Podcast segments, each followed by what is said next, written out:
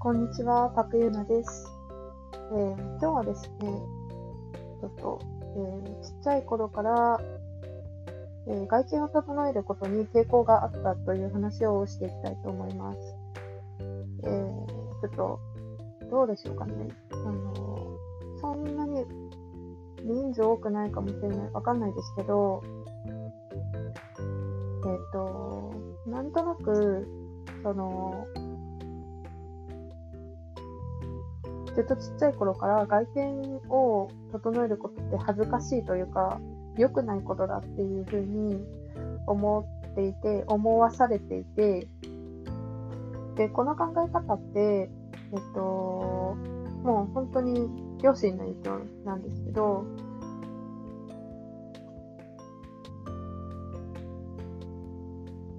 まず、その家庭環境の話をすると、えっと、まず、主に父親なんですけど、まあ、会社がちょっと辛かったみたいで、ずっと、あの、家庭で、まあ、会社だの悪口だったり、まあ、同僚の悪口だったりっていうのを言ってたんですね。で、あと、えっ、と、結構娯楽っぽいものも嫌ってて、で、まあ、学歴がいい人とか、勉強してる人が正しい正義だっていう考え方でした。で、なんで、まあ、本当に娯楽っぽいものが嫌いだったんで、あの、テレビに出てる芸能人とか見て、まあ、くだらないとか、頭が悪くて、もう見た目ばっか気にしてて、本当に空っぽの人間だな、みたいな風に、ものすごく見下してて、あの、なんで、まあ、小学校、中学校とか、あの、結構、歌番組とか、ドラマとかバラエティとか、まあ私は見たかったんですけど、あの、まともにちょっと見させてもらったことがありませんでした。で、あの、当時、まあ小学校と、小学生とか中学生って、あの、やっぱり親の考え方が正義というか、それが、あの、ほん、本当のことだ、正しいことだって思うじゃないですか。で、なんで、自分自身も、まあ、そういう考え方にどんどんなってて、あのつまり、まあ、芸能人みたいに見た目ばっかり気にしてる人、イコールバカな人、イコール価値がない人、みたいな感じで、あの、考えるようになってしまったんですね。ただ、まあ、まあ、中学、高校とかになると、やっぱり、あの、周りの子もみんな外見のこと気にしだすじゃない。まあ、あのー今の、今のね、本当に2020年現在の小学生とかの子は、あのーもう小学生の頃からすごいおしゃれだと思うんですけど、で、その、高校ぐらいになって、その自分の見た目を気にしだした時になんかすごい恥ずかしいことしてるような気持ちになったんですよね。なんか悪いこと、自分悪いことしてるんじゃないか。あの、特になんか、スカートの時短くしたりとか、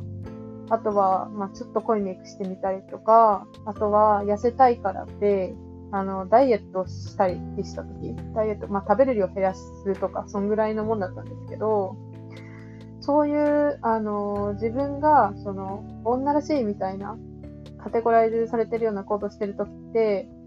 すごい恥ずかしくて、あと親の目を気にしてましたね。で、あの、今からすると、まあ、社会人になって今からすると全然そんな普通の服装だったし、もうギャルまでも全然いかない、本当にもう短いスカートって言ったって、膝上ちょっと数センチぐらい服装だったし、あの、全然当たり前のことだったんですよね。自分の見た目を自分の好きなようにするっていうのは。で、あのまあ、大学入ってから、あのどんどんどんどん自分のしたいように自分の見た目をこう磨いていき、で、えっと、まあ、どんどん美容に興味も出てきて、なんとですね、大学入ってから私1年で15キロ痩せたりとか、まあ、今もそれは、体重は変わってないですし、あとはですね、えっ、と、まあ、皆さん結構ご存知だと思うんですけど、パーソナルカラー診断とか、あとは、えっ、と、顔タイプ診断とか骨格診断とかも、まあ、全部受けて、で、まあ雑誌も読んだりとかして、で、まあ今の状態に至るわけですね。で、えっと、やっぱり外見を磨くと、どんどん自分に自信が出てきて、でも自分に自信が出てくると、どんどんいろんなことにチャレンジしようっていう気持ちになってくるし、やっぱ周りの反応も変わるんですよね。で、でこれをね、その、自分の見た目をちゃんと気にするっていうのが恥ずかしいことじゃないんだっていうのに気づくのに、ほぼほぼ20年もかかってしまって、だから、あの親から言われた言葉とか、で、もう呪いみたいになっちゃってる人って結構いると思ってるんですよ。その、まあ、2パターンあると思ってて、自分で気づいてないけどずっとそういう重しがかかってる人と、気づいてるんだけど、逃れられない人っていうのがいると思ってるんですよ。で、あの、まず気づいてる人は、もう、あの、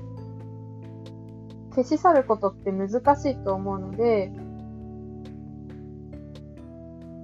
そういう風に呪いをかけられてるんだ。でも、私はもう、もう違う。私はもう親とは別の人間だし、血は繋がってる、まあ、繋がってない人もいるかもしれないけど、あのー、本当に別の人間だから考え方が違って当たり前なんだって思うしかないですね。で、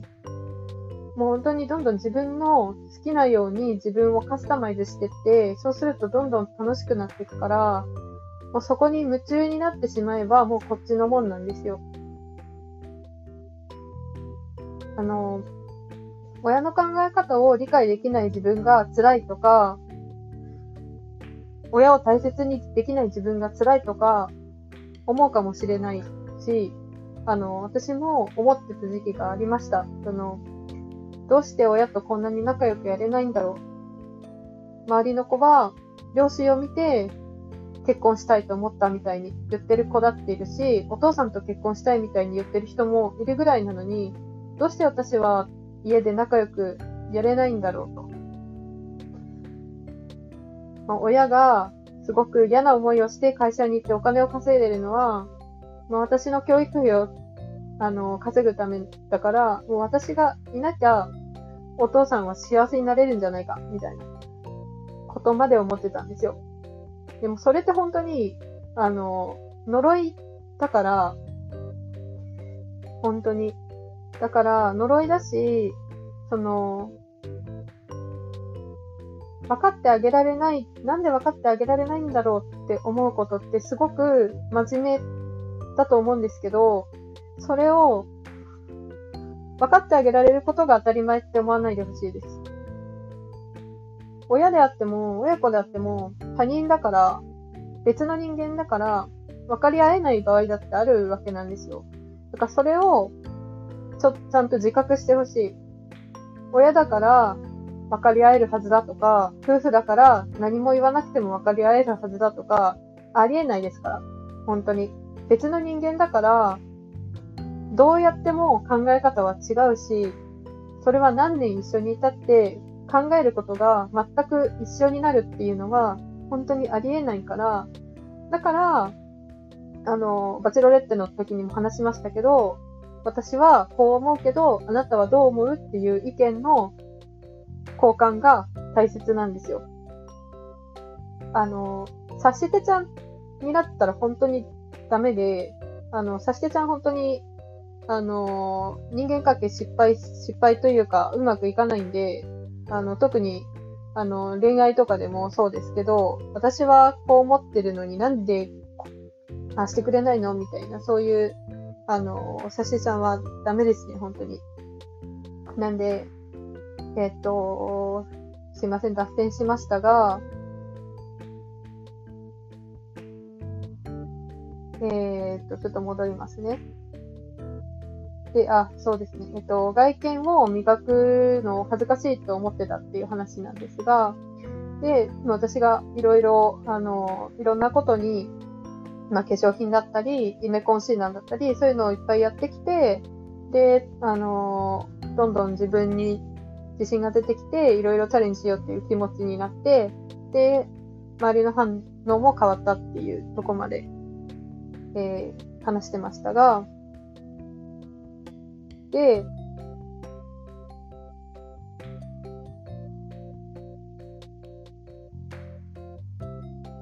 じゃあそもそもね、その、うちの父が言ってた、あの、学歴のない人を見下すのっていうのが、まあそもそも間違ってて、で、まあそれって、つまり、その、自分の価値観にしか周りの人を当てはめれないっ、当てはめられてないってことなんですよ。すごく貧しい考え方だなと思って、あの、もちろん、父にとっては、学歴が高いっていうことが幸せだった。彼、それが彼の幸せだったと思うんですが、あの、自分の幸せと他人の幸せって違うじゃないですか。なん、あの、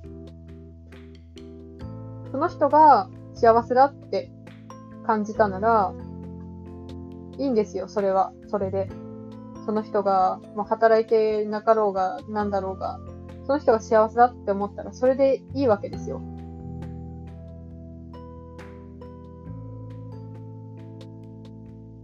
でね、だから、その、じゃあ自分が幸せって感じるためには何が必要だろうかっていうことを考えてほしいです。まあ今日一日幸せだったかなから始まって、まあじゃあ幸せだった。じゃあこれを明日もやろうってなるし、全然辛かった。じゃあ何が辛かったんだろう何が必要なんだろう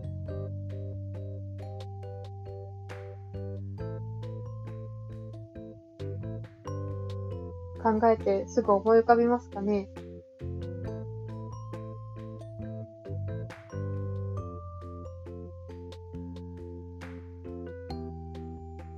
私はですね、今、あのーまあ、会社員として働いていて、で、まあ、毎日、その、働いて、お給料をもらえるっていうことが、まず一つ幸せですね。で、